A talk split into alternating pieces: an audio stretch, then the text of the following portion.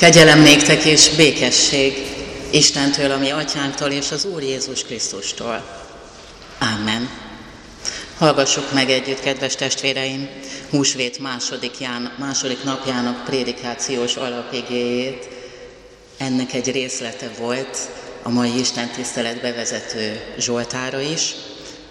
Zsoltárok könyvének a 116. fejezetéből, a 8. verstől a 10. versig terjedő részből a következőképpen.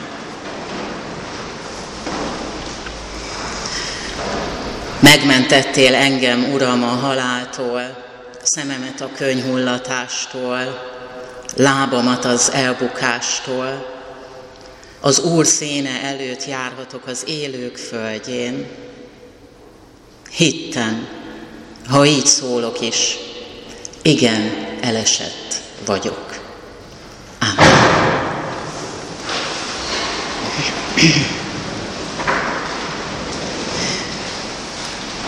Drága a húsvétot ünneplő gyülekezet, már 116-os hálaadó Zsoltár két kiragadott verséből is kiviláglik az, hogy nagy bajból menekült meg, aki írta.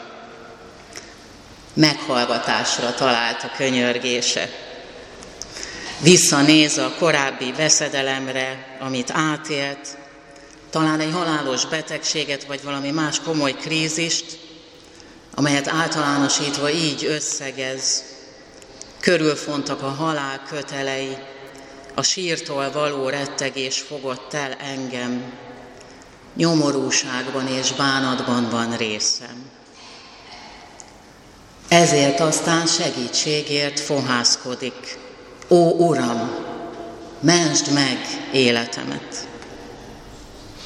És amikor megtörténik ez a megmenekülés, örömmel kiált, kegyelmes és igazságos az Úr, irgalmas a mi Istenünk. Megőrzi az Úr az együgyűeket. Elesett vagyok, de ő megsegít. Az Úr megőrzi a kicsinyeket, az alázatosokat. Én ügyefogyott voltam, nyomorult, és ő megszabadított engem. És miután Isten kiszabadította őt a bajból, a Zsoltáros megnyugszik, hálás szívvel áldja Istent a jóságáért, és újból szeretettel elkötelezi magát neki.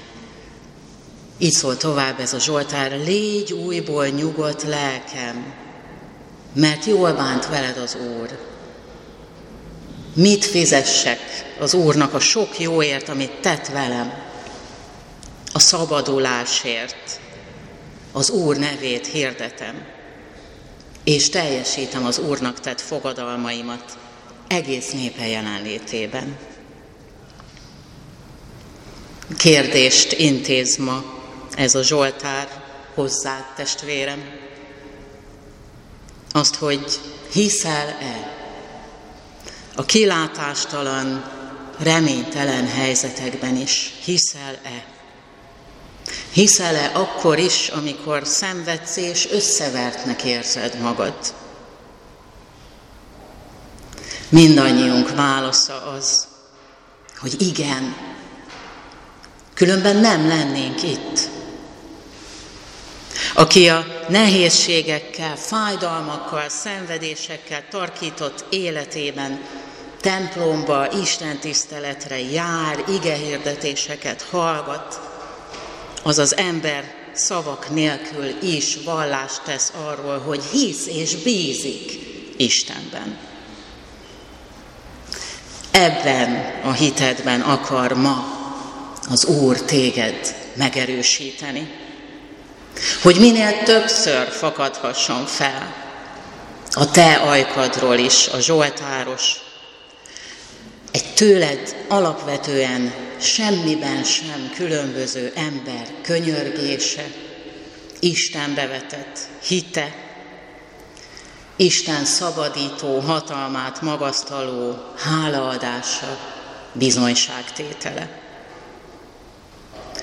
Megmentettél engem a haláltól, szememet a könyhullatástól, lábamat az elbotlástól. Telve voltam bizalommal akkor is, amikor így szóltam, igen, elesett vagyok. Két nappal ezelőtt, nagypénteken emlékeztünk meg arról, három nappal ezelőtt, és ez tegnapi prédikációjában Aradi György lelkész testvérem is kiemelte, hogy nem csak hozzánk hasonló emberek használták sajátjukként e zsoltárokat. Az emberfia is ezt tette, halál tusájában is. Nem a saját szavaival, a Zsoltár szavaival fejezte ki Istenbe vetett hitét, amikor így kiáltott, én Istenem, én Istenem, miért hagytál el engem. Akkor is telve volt a szíve bizalommal. Hiszen végül az atyám, a te kezedbe teszem le az én lelkemet, szavakkal lehelte ki lelkét. Jézus elvégzett, beteljesített holtak hazájába is alászállni kész engedelmességének és szeretetének lett aztán a jutalma az, amit ma húsvét második napján is boldogan ünneplünk. Isten kiemelte, feltámasztotta őt a halálból, hatalmasan és dicsőségesen Azért, hogy aztán ezt velünk is megtehesse. Dél Katalin a Zsoltárok Misztériuma című, című könyvében is olvasható, hogy bizonyos zsoltárokat a keresztények már az ókori egyházatjáktól kezdve Jézus személyére és sorsára vonatkoztattak, és az ő imáiként értelmeztek mintha Jézus panaszkodna ezekben a zsoltárimákban Istennek a külső és belső, a hozzá legközelebb állók közül támadt ellenségeiről, arról, hogy milyen sokan bántják és üldözik őt, mintha ő kérne mindezekből Istentől szabadulást. Azzal a bizalommal, hogy ha meghal is, Isten felébreszti, feltámasztja őt. Kiolvasható ez a mára kijelölt 116. és például a harmadik Zsoltárból is. Körülfontak a halál kötelei. A sírtól való rettegés fogott el engem. Nyomorúságban és bánatban van részem.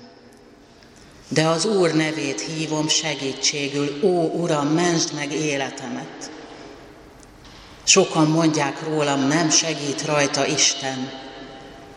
De te, Uram, pajzsom vagy nekem, dicsőségem, aki fölemeled fejem. Hangosan kiáltok az Úrhoz, és ő meghallgat engem szent hegyén. Aludni tértem, s álomba merültem, és felébredtem mert az Úr fölkarolt engem. Jézus sorsa, ez a Zsoltár. Ma a húsvét második napján azzal bátorít minket Isten, hogy az ő Jézus és a Zsoltáros tapasztalatában, ima gyakorlatában. Nekünk is részünk lehet. Isten elé tárhatjuk félelmeinket, bűneinket, küzdelmeinket, nyomorunkat, abban a biztos hitben, hogy ő minket is meghallgat, irgalmasan felkarol, hogy eloszlatja a félelmeinket és megajándékoz bizakodással, derűvel, békéjével. Ne félj, mondja neked is a halált legyőző feltámadt Jézus. Én élek, és te is élni fogsz. Hevül le a szíved, az énekben megénekelt Emmausi tanítványokéhoz hasonlatosan, amikor hallod ezt a hozzád intézet Jézusi vigasztaló szót. Amikor innen a templomból kilépsz és haladsz aztán tovább életed útján, kísérjen téged az a tudás, az az öröm, hogy kicsiny, tökéletlen mi voltodban is, korám Deo, az Úr színe előtt jársz, az igazak, az élők földjén. Mert Isten kísér téged, megy, ott van veled, megment és felkarol, ahogy eddig is tette, életed minden eddigi, talán igencsak kacskaringós utakat bejáró napján. És amikor nehézségekbe ütközöl, használd te is a saját imádként a zsoltárokat. Nádasdi Ádám írja, mi a jó ima, milyen a jó ima című írásában, amely megjelent a Krédó folyóirat legújabb számában. Őt idézem, imádkozom a saját szavaimmal is, igen, de oly kétségbe esetten tudok kapálózni néha, túl sok minden tolul egyszerre a számra. Szeretem ezért, ha vezetnek, ha formát adnak a bennem lévő kavargásnak. Ezért szeretek mások által írott imákat, verseset vagy akár prózait olvasni. Szeres te is, testvérem, így is zsoltárokat olvasva és imádkozni. Így kérve a szabadulást minden szorult helyzetből, bűneid, rossz szokásaid és tulajdonságaid terhe alól. Így a Zsoltáros szavaival kérve a szabadulást, sötét, nyomasztó, borulátó gondolataitól és érzéseitől. Legyen az idei Krisztus feltámadását ünneplő húsvétod számodra ebben az értelemben is feltámadássá, megújulássá. Ma még a tojásról is eszünkbe juthat ez. Az abban titokzatosan fejlődő új élet, a látszólag élettelen, kőszerű héjon keresztül is képes utat törni magának. Ezért vált Jézus feltámadásának is a szimbólumává. Innen a húsvéti tojás kifejezésünk. Ahogy a tojásból, úgy a sír szájáról elhengerített kő mögül tört elő erővel az élet. Érted a diadal, a halál és a gonoszság erői felett. A te mindig megújuló, az igaz, a szép és a jó mellett dönteni képes, teljes, szabad, életerős és hálás életedért.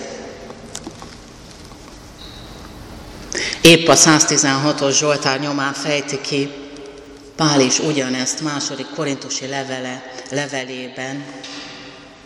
Tudjuk, hogy aki feltámasztotta az Úr Jézust, az Jézussal együtt minket is feltámaszt, és maga állít, maga elé állít, veletek együtt. Mert minden a megváltás értetek van. hogy a kegyelem sokasodjék, és egyre többen adjanak hálát Isten dicsőségére. Ezért tehát nem csüggedünk, sőt, ha a külső emberünk megromlik is, a belső emberünk mégis megújul napról napra, mivel nem a láthatókra nézünk, hanem a láthatatlanokra. Mert a láthatók ideig valók, a láthatatlanok pedig örökké valók. A Zsoltárossal együtt volt ezért te is meggyőződéssel, hogy egyedül az érted cselekvő, kegyelmes és irgalmas Istennek köszönheted azt, hogy vagy, hogy élsz, minden nappal egyre öregedő, talán beteg testben is naponta megújuló életet. Kötelezd el magad a Zsoltárossal együtt, hozzá hasonlóan, te is arra, hogy ezután sem akarsz más tenni, mint ezt. A hatalmas Istent mindig segítségül hívni, színe előtt járni, vele kapcsolatban maradni, őt szeretni és hálával dicsérni. Imádkozzunk! Részvéttel, nagylelkű menteni akarással tekintesz ránk, Urunk Jézusunk, mert tudod, hogy segítségedre szorulunk. Hálás szívvel köszönjük neked, hogy feltámadásod minket is életre kelt, nekünk is erőt ad. Amen. Most kérem, hogy énekeljük el együtt 217-es énekünk ötödik versét. 217-es énekünk ötödik versét.